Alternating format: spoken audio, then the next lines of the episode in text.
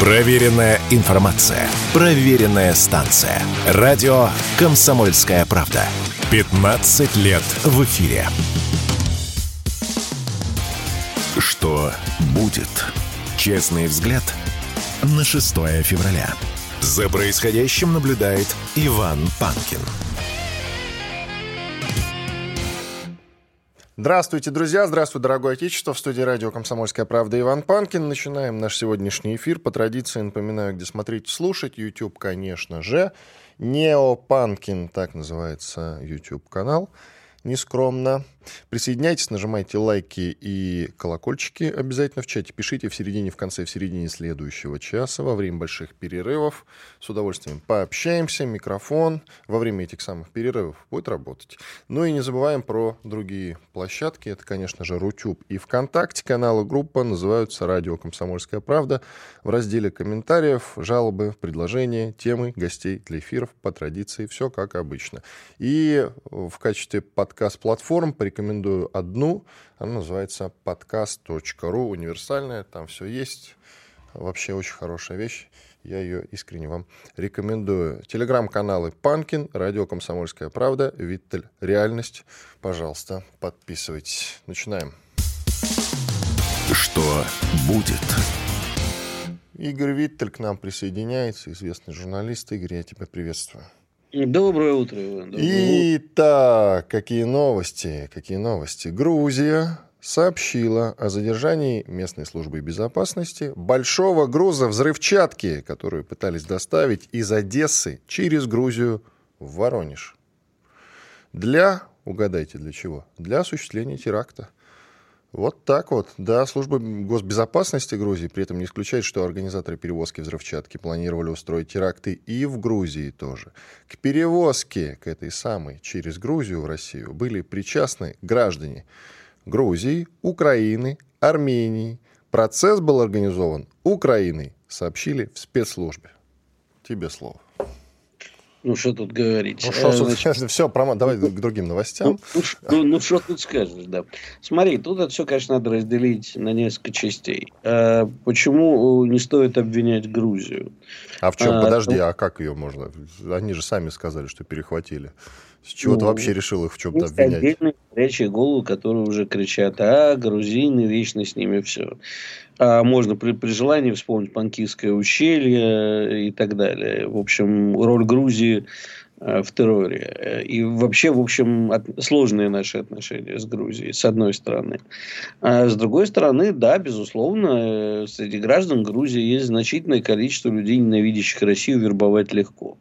Более того, в бытность Саакашвили президентом и после, когда Саакашвили, скажем так, крутил шашни с Украиной, а достаточное количество граждан Грузии, приближенных к президенту, а, принимали участие в украинской политике и такой грузинский десант там был, связи остались, и, в общем-то, человек, который, как я понимаю, ну, если верить э, сообщениям служб безопасности Грузии, а нет оснований им не верить, занимался организацией всего этого, он, э, в общем, у него достаточно тесные связи с Украиной. А при случае можно было бы э, замазать Грузию, Украина бы сказала, ну, если бы это всплыло уже в момент, и даже сейчас можно сказать, а, это нет, это вот не отдельные грузинские граждане, мы действовали с согласия грузинского правительства.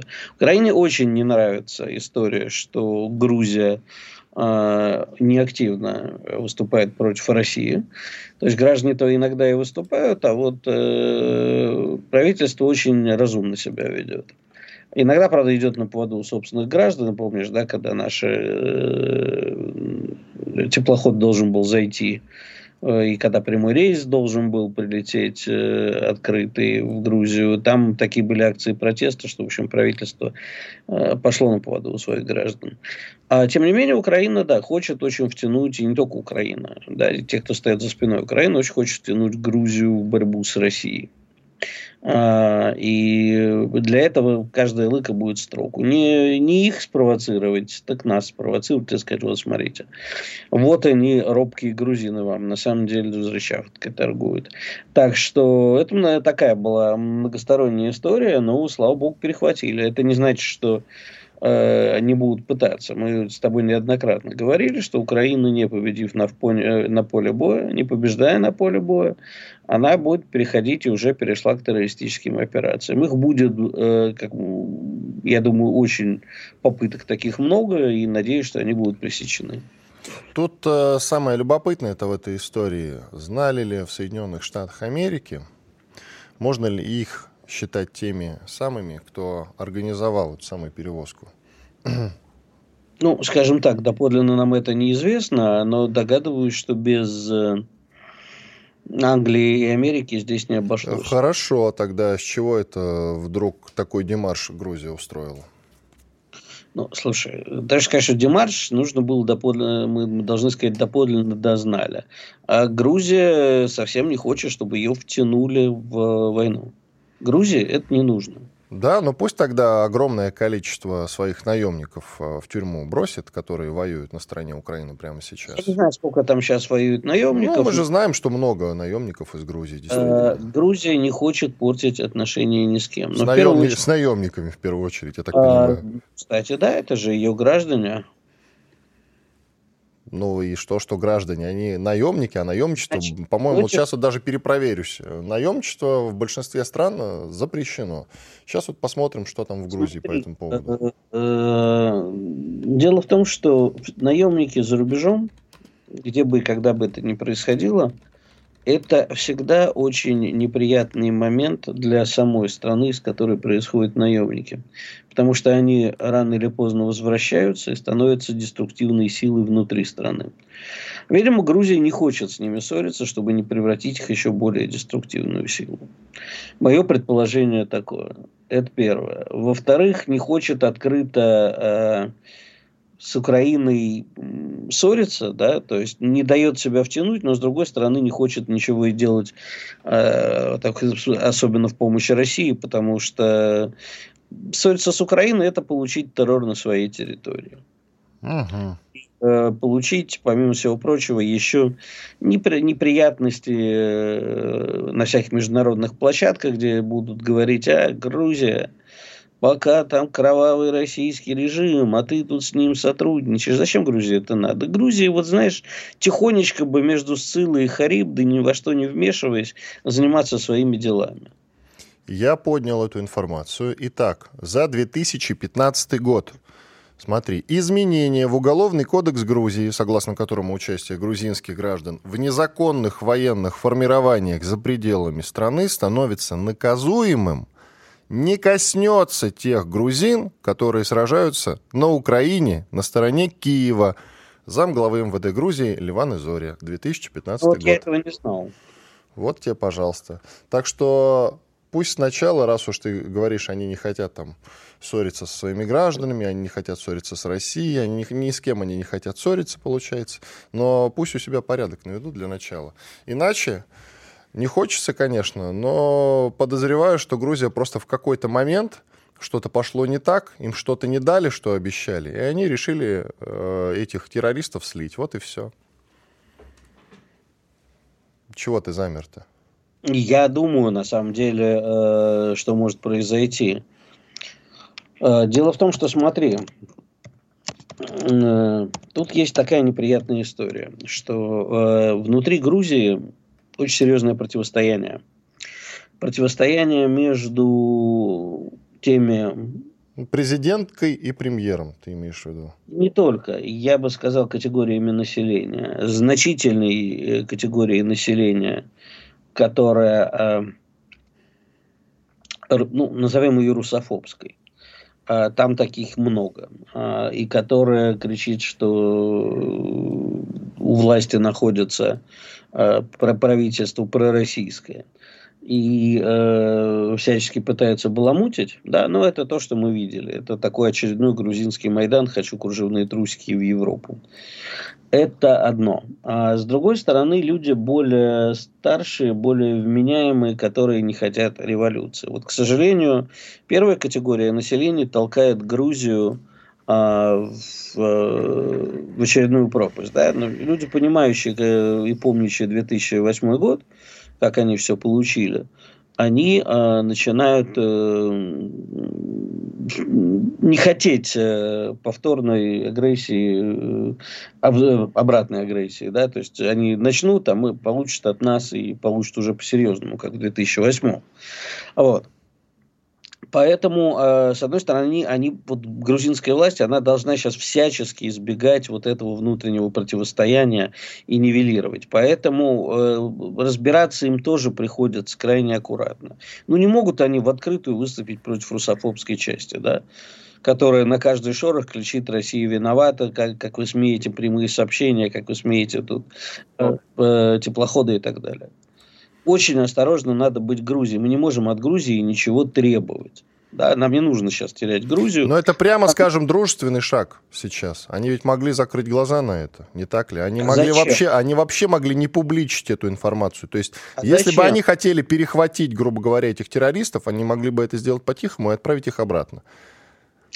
Но они это сделали публично. Вот это самое интересное надо тут разбираться, честно говоря. Я не знаю, кто сейчас стоит во главе грузинского КГБ.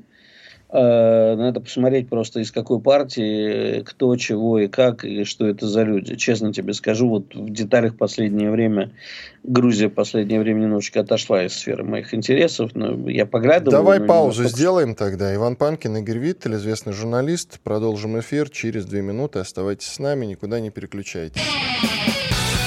Радио «Комсомольская правда». Срочно о важном. Что будет? Честный взгляд на 6 февраля.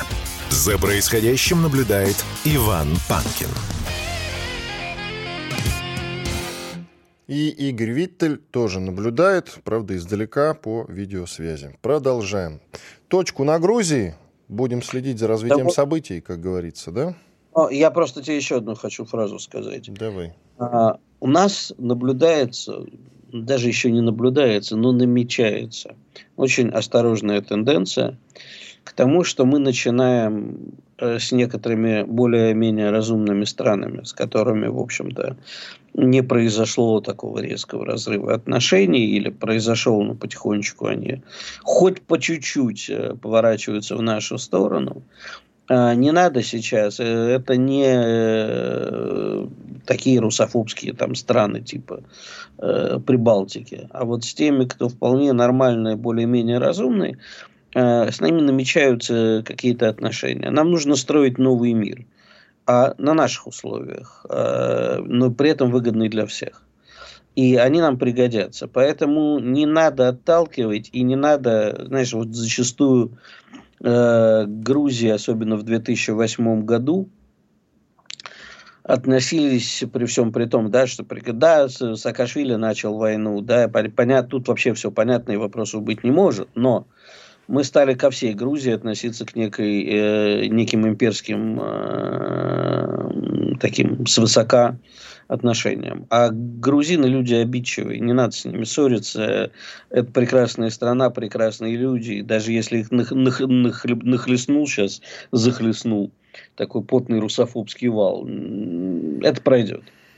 Будем надеяться, что пройдет. Я, правда, не знаю, я так и не понял, почему ты сказал, что не нужно на них сейчас смотреть свысока. Мы, по-моему, на них вообще э, сейчас никак не смотрим, ни свысока, ну, ни слушай, снизу. Быту, быту, конечно же, понимаешь, особенно в 2008 это началось. И э, это была крайне неприятная история. Но войну-то официально начала все-таки Грузия, правда? Несмотря Господи. на все попытки нас э, обвинить в этом, что мы ее развязали. Потом мы даже мировое к... сообщество солидаризировалось в том, Одну что это Саакашвили Мы начал. же к людям, э, не развязавшим войну, свысока относились. С Саакашвили все понятно. А, а насчет, это, вот, насчет твоего тезиса про отталкивать, не надо отталкивать. Я скромно напомню, что в 2008 году, о котором мы сейчас говорим, Э, когда Украина, по сути, официально поддержала Грузию в тот момент, даже оружие поставлял, ты помнишь, да? И огромное количество наемников отправилось воевать украинских за Грузию, мы на это сквозь пальцы тогда смотрели. И тоже, наверное, рассуждали по принципу «не надо отталкивать». Нет, не соглашусь с тобой, мы очень зря смотрели сквозь пальцы. А здесь не зря? Ну, правда, сейчас ситуация другая, просто никогда не надо смотреть сквозь пальцы. Я Мы вот к чему. не должны путать правителей и тех, кто за них, и тех, кто поддерживает э, антироссийские выступления, с простым народом, который его очень много, который к России относится хорошо. Так, ладно, к другим темам. Ну, появилось развитие в истории с отставкой главкома ВСУ Залужного. Пока это радиоигра. Если нет официального заявления, официальное заявление – это сообщение от Министерства обороны, либо же непосредственно от Зеленского, даже от Зеленского авторитетнее, разумеется, мы э, делаем скидку на то, что звучит в украинском информационном пространстве. Тем не менее, по утверждению депутата Верховной Рады Украины Евгения Шевченко, некоего депутата действующего, не какого-нибудь бывшего нардепа, а то там любят бывшие нардепы выступать. Так вот, он говорит, что главком ВСУ Заложный согласился уйти послом в Великобританию. Пока, еще раз уточню, это только заявление депутата. Далее, смотри, есть еще новость, которая косвенно это немножечко, что называется, подтверждает.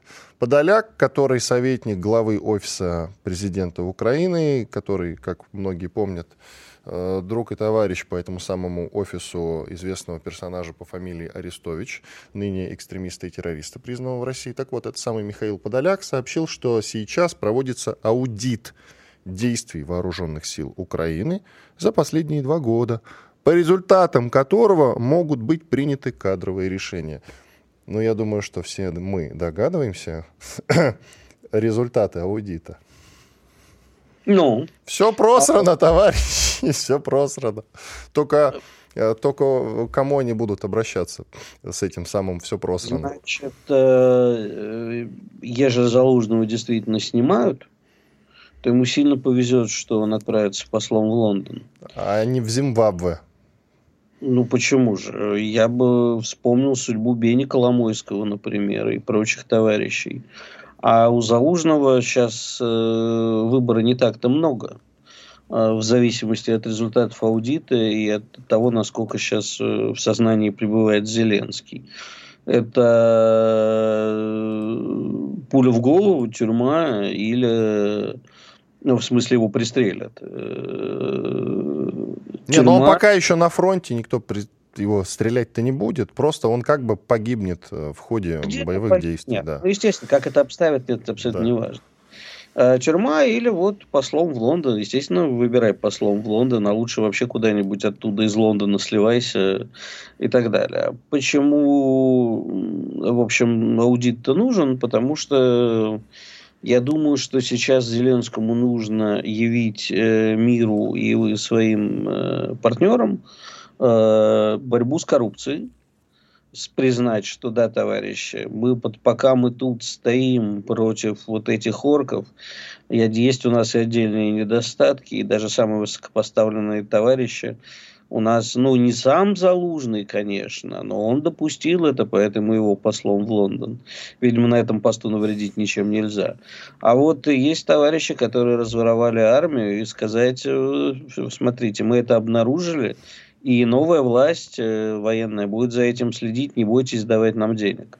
Потому что вопрос коррупции на Украине э, стоит э, ну, на повестке дня всегда, когда речь заходит о выделении какой бы то ни было помощи. Поэтому вот тогда с Коломойским это был один шаг, показать, что борется с олигархами. Сейчас вот будет является это. Второй момент. Э, а что же будет вместо, захотел сказать, вместо Зеленского? А в принципе не важно. Вместо Зеленского, вместо Залужного то есть как люди будут решать э, накопившиеся э, проблемы, если это можно назвать проблемами, как они будут выходить из этой ситуации. А ты, видимо, правильно вчера сказал, э, переходом к терроризму, и, соответственно, кандидат напрашивается из тех, кто таки, как говорят в Одессе, знает за терроризм. То это есть, э, Буданов, глава украинской разведки. Ну, может быть, и другие. Третье. Э, убирая Залужного, Украина дает понять э, одной из сторон, воюющих за Украину, а именно Америки и Англии, э, которые там ведут активные действия между собой, о том, что вот э, делается ставка на другую сторону. Да? Залужный, если брать его как креатуру англичан, значит, американцы побеждают, потому что американцы вроде как, вот эта вот борьба сейчас идет в Конгрессе за то, чтобы все-таки выделить помощь. Там республиканцы восстали, вчера была большая буча, э, в смысле Э, республиканцы сказали, нифига, не будем такой одобрять пакет э, помощи Украине, если на нем в три раза меньше денег выделяется на борьбу с миграцией. Поэтому, может быть, и не дадут. Но все равно где-то обещали, Украина будет бить в эту сторону. Вот примерно и так. Слушай, насчет того, что Залужного отправят в условную Великобританию, может быть, кстати, и в какую-нибудь другую замечательную или не очень замечательную страну, это выход для всех, и для Зеленского в том числе. Ему важно, чтобы просто Залужного не было в поле его зрения, чтобы он не угрожал его политическим амбициям. Я про Зеленского еще раз уточню. Говорю, э, и наказывать или убивать его никто не будет, уверяю тебя, ну просто потому что таким образом Зеленский потеряет очки, а ему это совершенно невыгодно. Уехал Залужный э, послом в Великобританию, сидит там себе спокойненько, ну и пусть сидит. Плюс это же э, минус ему в карму. Назначил-то Залужного. Кто? Зеленский. В 2020, кажется, году. Зеленский его выбрал снял тогдашнего главкома своим решением и поставил, не помню, кстати, какого фамилия, и поставил Залужного. Так что если сейчас у него к нему такие претензии, что там проблемы какие-то с аудитом или еще с чем-то подобным, провалы на фронте, то это провалы его, Зеленского. Соответственно, выход самый элементарный и удобный абсолютно для всех сторон, это как раз уехать, отправить его послом э, в условную, еще раз повторюсь, Великобританию. Ну, в общем, тоже не лишено логики твоего рассуждения, но дело в том, что Зеленский столько делал кадровых, э, ну, мягко говоря, ошибок. Крупных, крупных э, таких все-таки не делал. Главком, по а. сути, второй человек в стране, воюющий. Если мы говорим про воюющую страну, главком второй человек. Э, тут даже нельзя назвать кадровой ошибкой. Дело в том, что Зеленский Коломойский был не его креатурой, а Зеленский креатура Коломойского. И все это прекрасно понимали. Все, на Западе все прекрасно понимали, что э, Владимир Александрович э, марионетка Коломойского и прочего олигархата, у которого он взял деньги. Так, как Залужному это какое отношение имеет? А это как бы то, что абсолютно не самостоятельные фигуры, и плевать, естественно, он там может э, назначать и снимать кого угодно, его серьезно не воспринимают. Mm-hmm. Мы с Игорем Виттелем э, продолжим говорить на эти и другие темы в самом конце эфира. Ориентировочно это будет в 9.33, считай, через час. А пока я остаюсь наедине с другими гостями. С Игорем Виттелем пока прощаемся. Впереди большой перерыв, микрофон будет работать. Оставайтесь с нами. Радио «Комсомольская правда». Срочно о важном.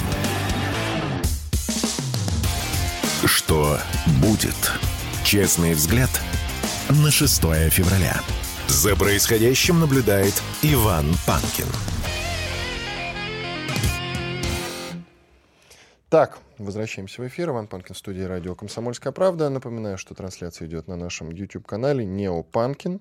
Пожалуйста, присоединяйтесь в конце, в середине следующего часа, во время больших перерывов. С удовольствием мы с вами пообщаемся. Так, э, к другим новостям. Ну, во-первых, э, китайские СМИ пишут э, довольно часто в последнее время э, интересных новостей, на которые стоит обратить внимание. Если вы вообще любите как-то анализировать, скажем так, ну, западную прессу, я вам рекомендую еще сейчас обращать внимание на то, что пишет пресса именно китайские и вообще азиатские издания. Это действительно любопытно. Итак, Global Times некая обратил внимание на воинственную риторику Йенса Столтенберга последнее время. А, в силу того, что генсек НАТО последнее время, и это действительно так, начал как-то активно, просто говоря, мочить КНР. Наиболее серьезной угрозой в долгосрочной перспективе генсек НАТО его назвал, а Россию наиболее насущной из них. Ну, то есть это подтверждает старую добрую истину о том, что прямо сейчас э, мировому сообществу, так называемому, или коллективному Западу, для, тех, что, для того, чтобы было всем понятно, вот этому коллективному Западу нужно разобраться с Россией, потому что впереди их якобы ждет действительно глобальная угроза, а это Китай. И вот сейчас они, значит, повоюют немножечко с Россией, а потом перейдут на Китай. Понятное дело, что с Россией приходится воевать при помощи вооружений, а с Китаем они будут э, воевать э, экономически. Но я вот, честно говоря, не совсем понимаю и представляю, ведь никаких воинственных рассуждений, настроений, заявлений из Китая не звучит. И тем не менее генсек НАТО называет Китай наиболее серьезной угрозой в долгосрочной перспективе. Это очень странно. То есть, по сути, как бы получается, что НАТО само нарывается, пусть и в перспективе, на какую-то войну или какое-то противостояние с Китаем. Спрашивается, зачем? Может быть, просто потому, что, грубо говоря, этому самому коллективному Западу нужно с кем-то воевать? Или в чем логика? Китай ведь это страна про деньги исключительно, и с ними нужно торговать. И самый большой товарооборот у Китая Именно с Евросоюзом, друзья. Не с Соединенными Штатами Америки даже. Соединенные Штаты Америки идут на втором месте. Там что-то за 80, э, за, извините, за 800 миллиардов, э, разумеется, не рублей, а евро а товарооборот с Евросоюзом. Первое место у Китая. Зачем же тогда вообще, в принципе, говорить, наезжать, говорить плохое, наезжать каким-то образом на Китай? Ну, вот сами можете порассуждать дальше на эту тему. Видимо, НАТО, в принципе, нужно воевать, и для этого нужна какая-то угроза. И сейчас они говорят, вот у нас есть Россия, потом еще Китай, воевать будем долго, а может быть даже и всегда. Продолжаем, а, значит, анализировать э, весь ажиотаж, который связан с визитом известного американского журналиста Такера Карлсона в Россию – Многие сейчас э, говорят и думают о том, что он увезет отсюда из России интервью с Владимиром Путиным. Я вчера вечером был на одном стриме и задумался, кстати, а может быть Такер Карлсон, кстати говоря, приехал-то, приехал-то в Россию вовсе не для того, чтобы пообщаться с Путиным, взять у него интервью, увезти его туда к себе в Америку и показать для американской аудитории и, значит, э, прибавить очков вот этим людям, которые называют себя, условно говоря, партией и изоляционистов в Соединенных, Штаты, в Соединенных Штатах Америки. А действительно там такая, ну, неофициальная, а есть просто какое-то количество людей, которые просто за политику изоляционизма, за ставку на внутреннюю политику. И вот Такер Карлсон, он, в общем-то, один из таких. Он считает, что э, все эти значит, э, внешнеполитические экспансии, которыми занимается в последнее время Соединенные Штаты Америки, э, идет ей совсем не на пользу. И вот посмотрите на экономику и так далее и тому подобное, и перечисляет какие-то, конечно же, довольно весомые аргументы в пользу вот этой своей версии. И сейчас вот мы поговорим с Путиным. Путин скажет э, что-то в пользу этой политики, что каждая страна должна сосредоточиться на себе в пользу многополярности. Мы с вами, друзья, эти все разговоры от Владимира Путина и заявления много раз слышали, но американская эта аудитория этого не знает. Она-то думает, что Владимир Путин — это человек войны. И вот Такер Карлсон им покажет, и, соответственно, это отнимет э, последние баллы у Байдена. И ну, даст очков, конечно же, перед, выбором, перед выборами Трампу. А я вот думаю, может быть, Такер Карлсон вовсе не за интервью приехал. Интервью никакого не будет. А приехал он в Москву, чтобы просто посмотреть, а что там в России, а как она вообще живет, а что там за люди, как они выглядят, что там на прилавках в магазинах, как работают или не работают санкции, что вообще происходит. Ну и, в принципе, пропитаться вот этой атмосферой. В качестве примера могу свой привести. Летом я ездил в Донецк просто посмотреть, потому что до этого я там не был, а постоянно приходится об этом рассуждать в эфире, но я не видел э, как там на самом деле. И вот я поехал, просто взял отпуск и поехал посмотреть. Может быть, Такер Карлсон действительно именно по этой причине и прибыл к нам сюда в гости, чтобы ознакомиться, что называется, с русским бытом. Но это вот в порядке, конечно, творческого бреда, одна из версий, а мы все говорим, что будет интервью.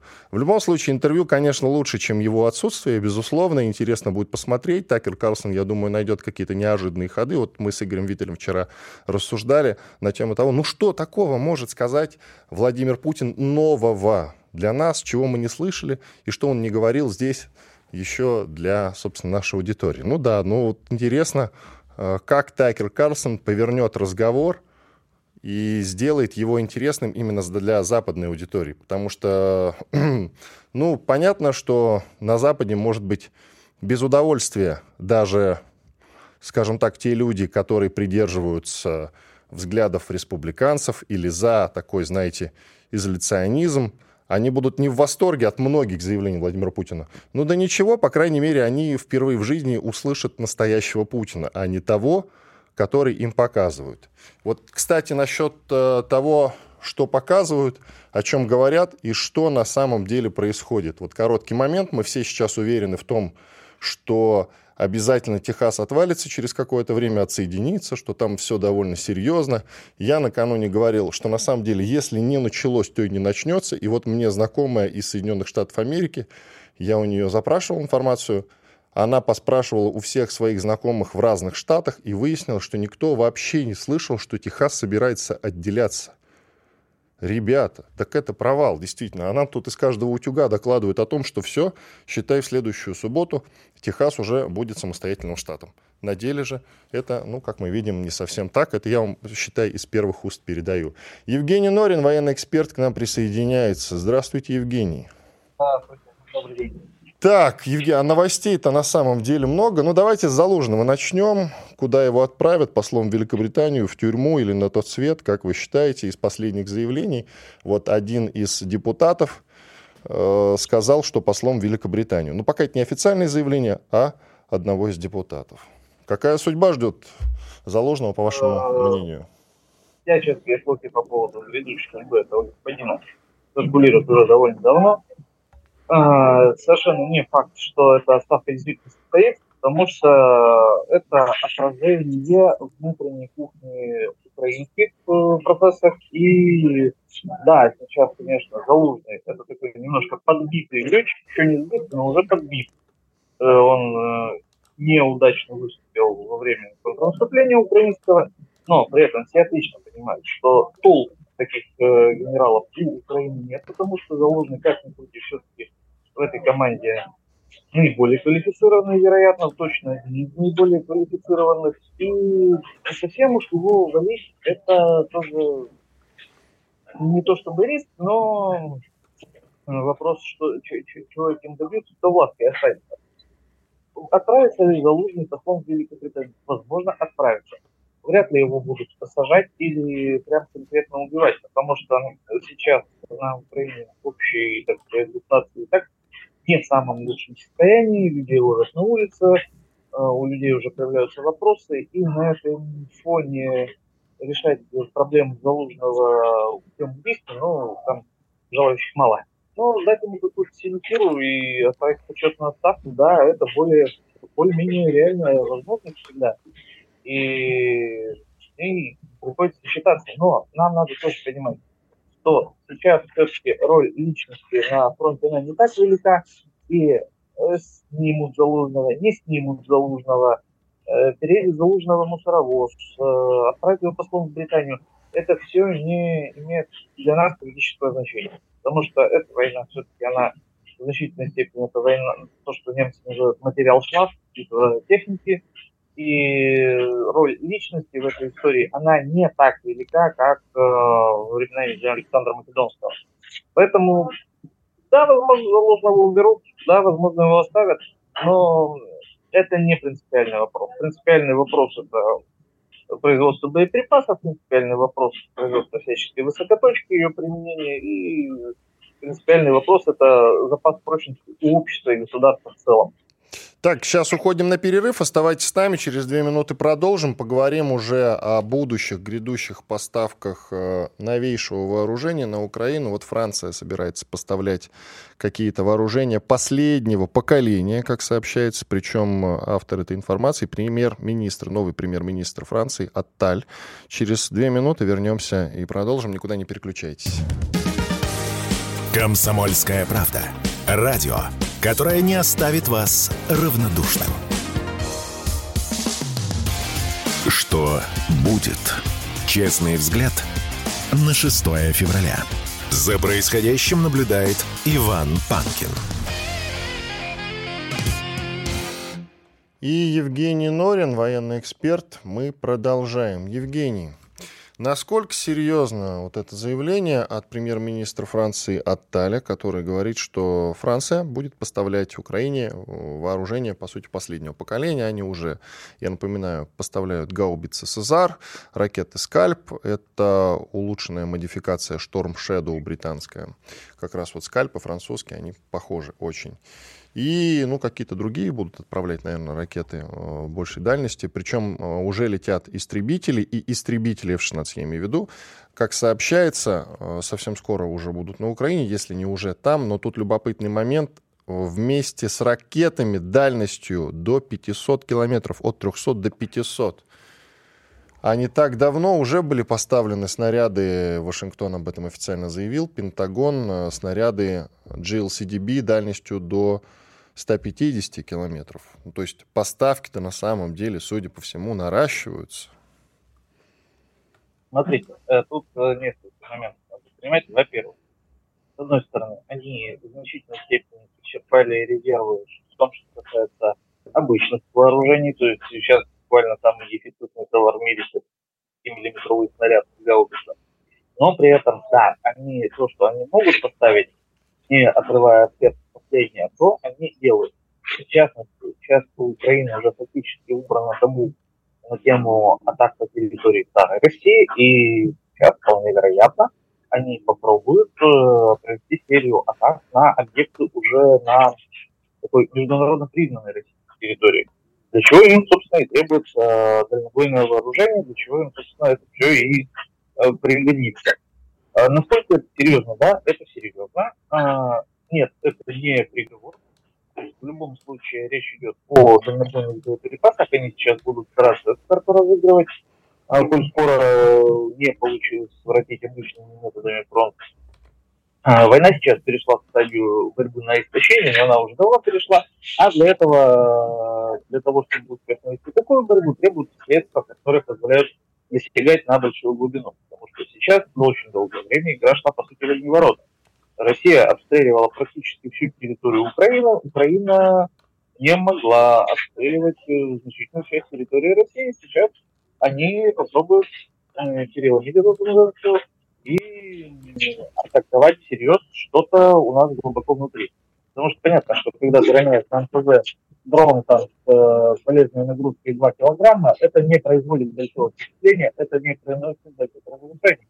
Другое дело, совершенно дальнобойная ракета. Вот сейчас, скорее всего, мы увидим, что противник будет делать с этими самыми дальнобойными ракетами, которые касают. Но, в общем-то, наши должны быть уже к этому готовы, потому что такая возможность, она известна давно. Э, вероятно, что противник будет пользоваться этой она тут уже очень давно. И если мы окажемся не готовы, ну, нам делать? Так, а как вы смотрите на грузинскую историю? Я напоминаю, что в Грузии сообщили о задержании местной службы безопасности большого груза взрывчатки, который пытались доставить из, из Одессы через Грузию в Воронеж для осуществления теракта. Местная служба госбезопасности не исключает, что организаторы перевозки взрывчатки планировали устроить теракты не только в России, но и в Грузии. А, были причастны граждане Грузии, Украины, Армении. Процесс, как сообщается, был организован Украиной. Это официальное заявление от грузинской спецслужбы. Это все прекрасно ложится на вот эту же резолюцию. То есть, э, когда не получается вести крупная классическая операция, то переходят к диверсиям, к терроризму, к э, попыткам уничтожить какие-то значимые объекты а, методами. И вот сейчас это, в общем-то, следующая итерация той игры, которую они уже играли. Только раньше они нанимали дуралеев для того, чтобы там подорвать жителей э, организовывали теракты на Крымском мосту, и сейчас они скорее всего, попробовали с помощью взрывчатки подорвать что-то в Воронеже или на подступах к Воронежу. Короче говоря, это все та же самая линия, по которой они защитили. Здесь нет ничего принципиально нового. Здесь принципиально новое, пожалуй, то, что грузины задержали эту партию. Что может говорить о некой попытке Грузии идти на сближение с Россией.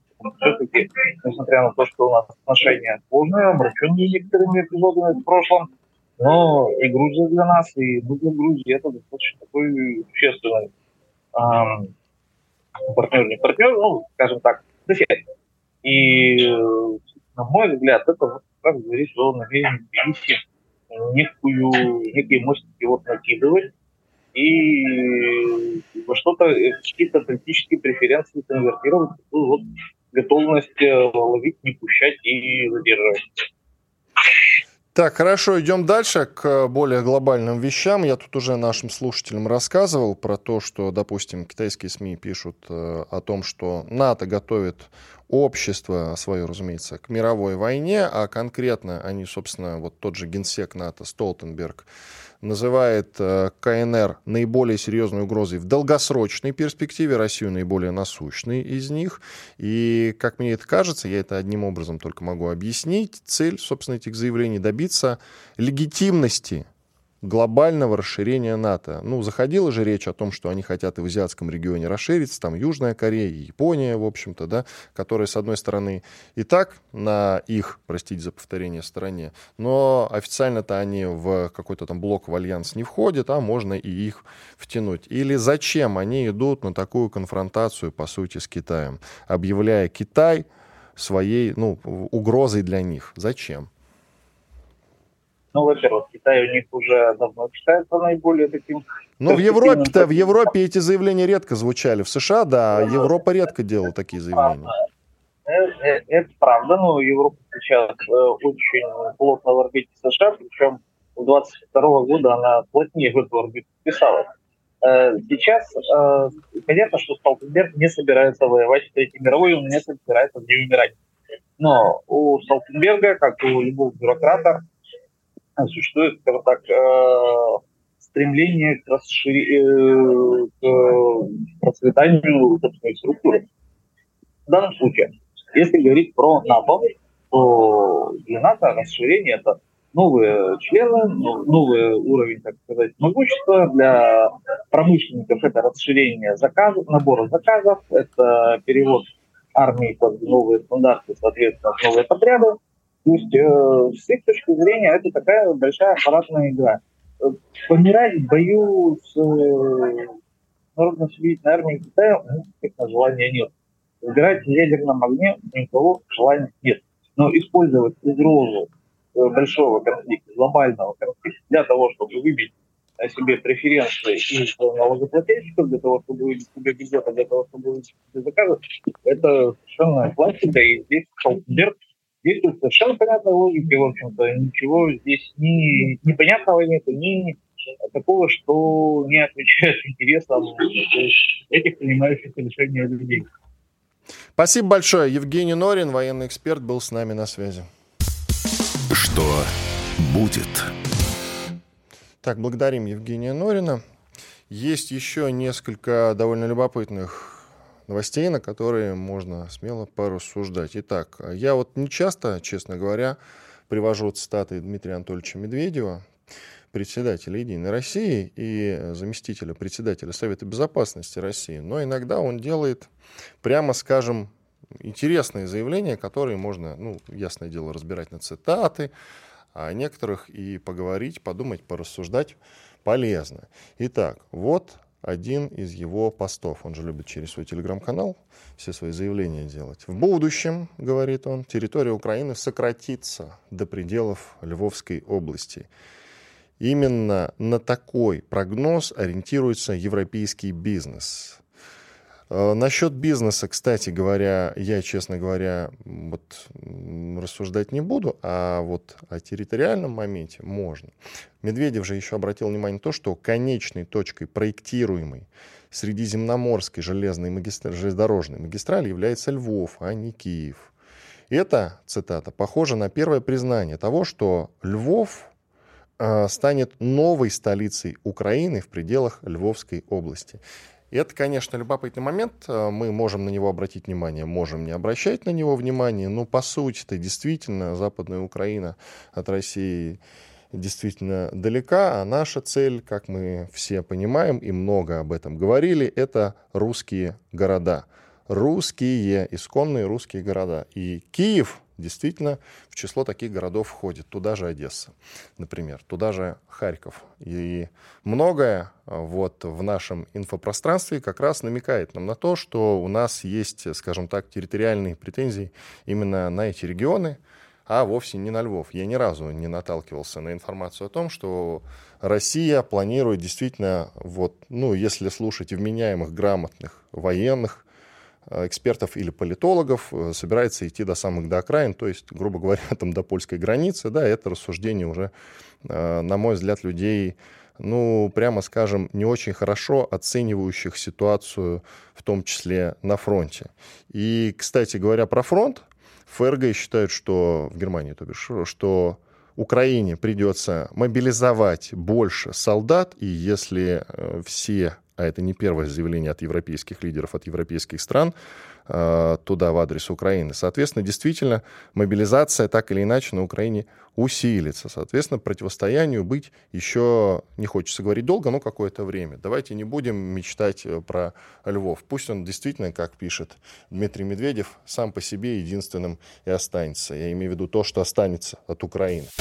Радио «Комсомольская правда». Мы быстрее телеграм-каналов.